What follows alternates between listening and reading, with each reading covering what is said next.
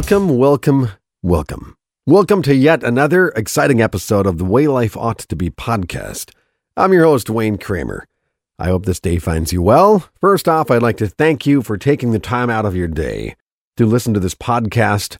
And in advance, I'd like to thank you for sharing, subscribing to this podcast, and helping me grow this podcast. It is my intention to speak hope and encouragement and life to people. Encourage you all and myself to live the best life that we could possibly live. I hope this day finds you excellent. Please, please click the subscribe button wherever you may be. After you've selected this podcast, there should be a subscribe button. Please click that and they will automatically upload into your device, your phone, computer, iPad, what have you. Today's topic of the Way Life Ought to Be podcast is titled Brick by Brick. Brick by Brick. Creating the life that you would like to be living is not something that can happen instantaneously. It is indeed a process to live a life that you are not finding acceptable. Therefore, it would seem completely logical that it is also a process to change your life into one that you are proud of and excited to be living. All amazing things, all amazing things, short of God creating everything, because God is God, He can speak things into being, and there they are. And He did. Everything else takes time to build. If you look at some of the grandest structures on the earth, such as the Eiffel Tower, the Hoover Dam, a skyscraper in many major cities, even the Mall of America in Minnesota. And I know that it's a mall, but it is cray cray how large this mall is. It's insane. If you've not been there, it's just nuts. Every one of these things started with a decision, a plan, investment of money and time, and most importantly, the execution of that plan. If you tour any of these amazing places, you will see pictures, oftentimes, that show how it came to be. Usually, a large structure like that will have a photo of two men or a group of people standing holding shovels wearing special gloves at the beginning in a groundbreaking ceremony. There quite simply is a genesis or a beginning to everything. Let me ask you today how is your life going? Are you seeing growth and changes in your life that are bringing you closer to your goals? Have you even taken time to sit down and write out your goals, much less commit time and money, develop a plan, and begin executing that plan step by step? Are you doing that? Are you doing that? There's a saying that if you're going to eat an elephant, you need to eat it one bite at a time. Some people might get a little bit upset about that because they're thinking that we're actually going to eat an elephant. We're not actually eating an elephant, all right? It's just an incredibly accurate analogy. Investing, for example, financially, is a decision to consistently take small amounts or as much of an amount as you can afford of money and invest into the marketplace so that your future returns will be as great as possible. A great example would be the game of golf. I never go golfing. In fact, since we moved to Florida, the Sunshine State, over two years ago, and have been living in perpetual summer, or as I, I like to say, perpetual 4th of July weather, I have not even golfed one game. Now, there's going to come a day where I finally go golfing with someone, and I'm going to find myself standing at the tee box, possibly with people standing behind me watching me tee off, and I will rightfully be under stress. It is completely and utterly illogical to go golfing after putting in zero time and get upset about your game. Why would I be upset about something that I did nothing to change? Why would I even stir up any emotion when I have done zero to prepare myself both physically and mentally? I believe that the bricks that we use to build our lives are also comprised of what other people have told us as well.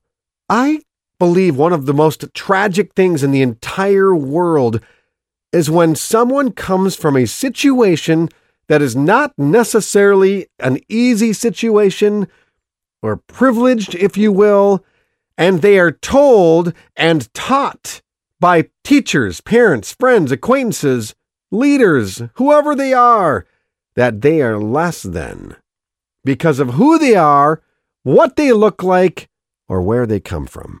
The fact of the matter is, I don't believe we are a product of our environment. I believe that we all have the ability to grow and change and experience transformative change in our lives. It will be a process that is oftentimes not enjoyable, and it's not without stress and hard work, but nonetheless, it is a worthy process. Step by step, brick by brick, decision by decision, choice by choice, action by action, belief by belief. It is a decision that is made internally that will allow us to make the necessary changes in order to bring about the desired outcome or masterpiece, if you will in our lives. It is a journey, my friends. We don't hop on a jet airplane and there we are. One day, Wayne wants to be a surgeon. Oh, well, I'll check into the airport. I will fly to Los Angeles, and when I get off of the plane, I am a surgeon. It's amazing. That's not how it works. If I want to be a surgeon, I need to put my nose to the grindstone. Make a decision, invest time, money, effort, sweat, blood, tears, everything to become a surgeon. It's a process. Let's take a look at the Eiffel Tower. I've never been to the Eiffel Tower. I've heard it's incredible, actually, though.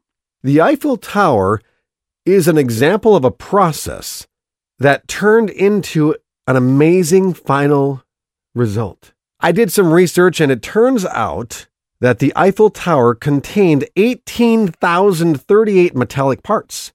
18,038 metallic parts.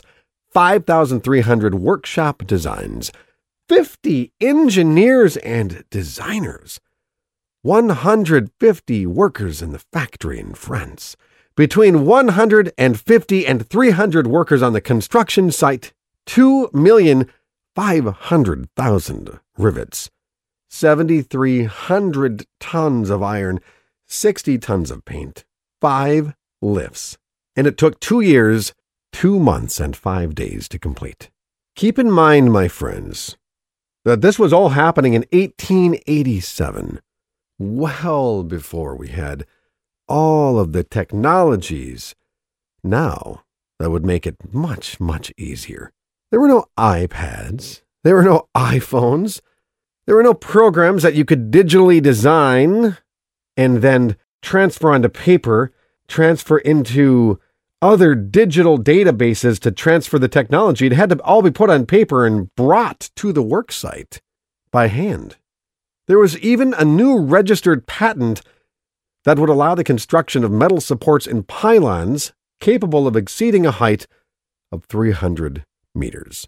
Each of the 18,000 pieces used to construct the Eiffel Tower were specifically designed and calculated and traced out to an accuracy of a tenth of a millimeter. That should blow your mind a little bit. Then they were put together, forming new pieces around five meters each. All of the metal pieces of the tower are held together by rivets, which at the time in 1887 was a very refined method of construction. First, the pieces were assembled in the factory, using bolts that would later be replaced one by one, painstakingly, with rivets. The rivets would contract during cooling, thus ensuring a very tight fit. A team of four men was needed for each rivet assembled. One had to heat it up, another had to hold it in place, and another had to shape the head, and a fourth had to beat it with a sledgehammer. Only one third of the two and a half million rivets used in the construction of the tower were done in the factory. The other two thirds had to be done on site. Talk about a painful long process. As you can imagine, there was considerable debate and controversy surrounding the Eiffel Tower. There were protests and various pamphlets that were published, which were very critical of the Eiffel Tower. One satirist said, This truly tragic street lamp, this skeleton, this massive iron gymnasium apparatus, incomplete, confused, and deformed. This high, skinny pyramid of iron ladders, this giant, ungainly skeleton upon a base that looks built to carry a colossal monument of a cyclops, which just peters out into the ridiculous thing shaped like factory chimney, a half built factory pipe at Carcass, waiting to be flushed out with free stone or brick of funnel shaped grill. All in all, it looks like a hole riddled suppository. Such a bright individual. Wow, what a genius. Of course, once the tower, the Eiffel Tower, was finished, that criticism ended itself in the presence of the completed masterpiece, and in light of the enormously popular success which it received. Two million visitors came to see the Eiffel Tower during the World's Fair of 1889. This is such an incredible analogy. It's much better than I had even imagined it was going to be. When you try to step out and you live a life with purpose and meaning, and you want to be a world changer, there will never be a shortage of naysayers and people that are lined up as far as the eye can see to criticize you and to tell you that it is not possible. It is our job to brush the naysayers and the critics aside to push through the never ending opposition and continue towards the goal. The very day that you are listening to this podcast, you may be standing there with a hammer working on one of the two and a half million rivets that will comprise your new life. You might be thinking, how important is this rivet? I'm so tired of grinding it out and shoveling through rocks. My fingers are bleeding and my mind is starting to feel weak. And I'm starting to feel like it's not worth it. I would like to encourage you right now that it is worth it.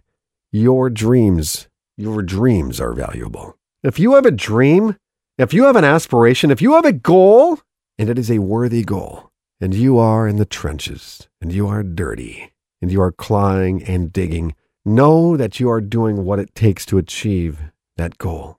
Do not allow the people that have stopped the race and decided to sit down in an easy chair on the side of the road to critique you and dismantle your dreams or tear you down. It is so important to not allow people that have given up on their life to tell you how to live your life. If what you're going after is hard to achieve, but it is worthy to you, be encouraged this day. The higher the goal, the more incredible the masterpiece you are trying to create, the more work, the more collaboration, the more focus, the more difficult it will be to attain. The Eiffel Tower started out as a dream or a vision, and it slowly moved onto paper as a design and a drawing. Then it was presented as a vision and an idea to many people that would have to accept it and believe in it as well. All of those people were the force that helped bring the drawings and all of the plans to the point where the metal was measured and shaped. All of the metal pieces were constructed. They were all delivered and they were all assembled minute by minute, hour by hour, day by day, week by week, month by month, year by year, through all the blood, sweat, tears, heartache, pain, happiness, sadness, every emotion, every physical sensation that went along with this process was used to take a vision and a dream to a complete, literal, and physical present reality. Do you understand the amount of effort that it takes to bring that type of a vision and a dream to a reality? Brick by brick. Never lose sight of your final goal. Continue laying each brick, even though it hurts, even though you feel alone and disregarded oftentimes, even though the smallest brick may seem worthless and unimportant. Never give up. Never, ever retreat, no matter what everyone says. You matter, and your dreams matter. Brick by brick. It is a process, and you are worth it. Thank you for tuning in to this edition of the Way Life Ought to Be podcast. If you have not subscribed, I have great news. You can right now. Click the subscribe button we also have a Facebook page called The Way Life Ought to Be. Go to that page, comment, share. Please take the time to share this with your friends and help it continue to grow and help us all change our lives for the better. I hope you all have an incredible, incredible, incredible day. I pray that your family and you and your friends all stay safe and you stay well. Thanks for tuning in to the Way Life Ought to Be podcast. God bless.